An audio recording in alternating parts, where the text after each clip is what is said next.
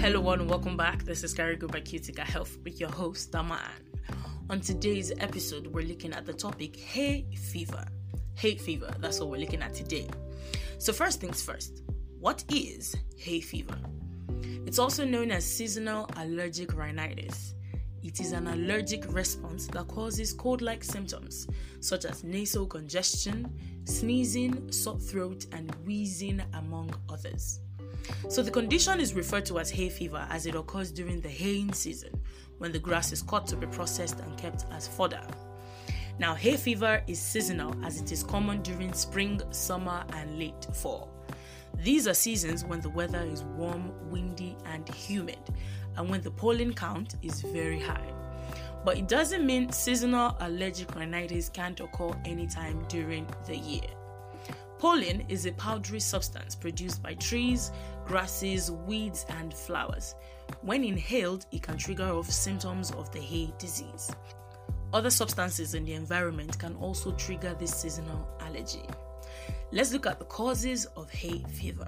So, substances that trigger off this seasonal allergy include number one, pollen, number two, dust mites, number three, perfumes, hairsprays, and colognes, number four, cigarette and wood smoke, number five, fungi or mold, number six, pet fur, number seven, saliva from pets, especially cats, and number eight, cold, humid, and windy temperatures. And now let's look at the symptoms of hay fever. So there are numerous symptoms observed in people with hay fever, and unlike the name would have you think, fever is not part of it. So these symptoms include number one, cough.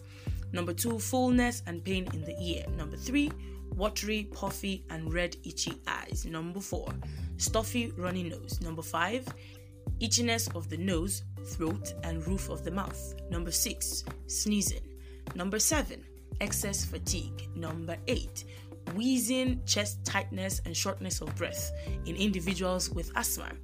Number nine, headache and pain in the face.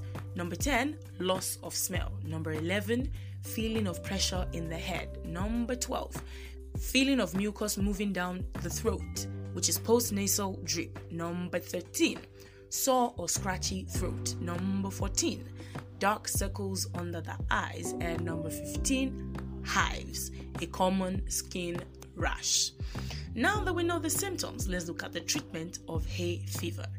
Treating hay fever involves symptomatic relief and tackling the allergen. Helpful tips include number one, antihistamines to lower your symptoms. Number two, use of nasal decongestants. And number three, use a dehumidifier to help control the allergies while indoors. So, your doctor may also prescribe other allergy medications and rarely immune therapy. However, the mainstay of treatment is to identify and avoid the triggers. So, this may require making drastic changes to your environment, such as disposing of your rugs or avoiding pets and other furry animals. Thank you so much for joining me today. That is all I have for you. Now, for more information on health related topics like this, simply log on to www.cuticahealth.com. That is C U T I C A health.com. And for more episodes like this, find us on your podcast platforms like Spotify, Amazon, and Apple Podcasts at Carigo by Cutica Health. I hope you always stay alive, healthy, and kicking. Don't forget, this is still Carigo by Cutica Health, and I am still your host, Aman. I'll see you next time.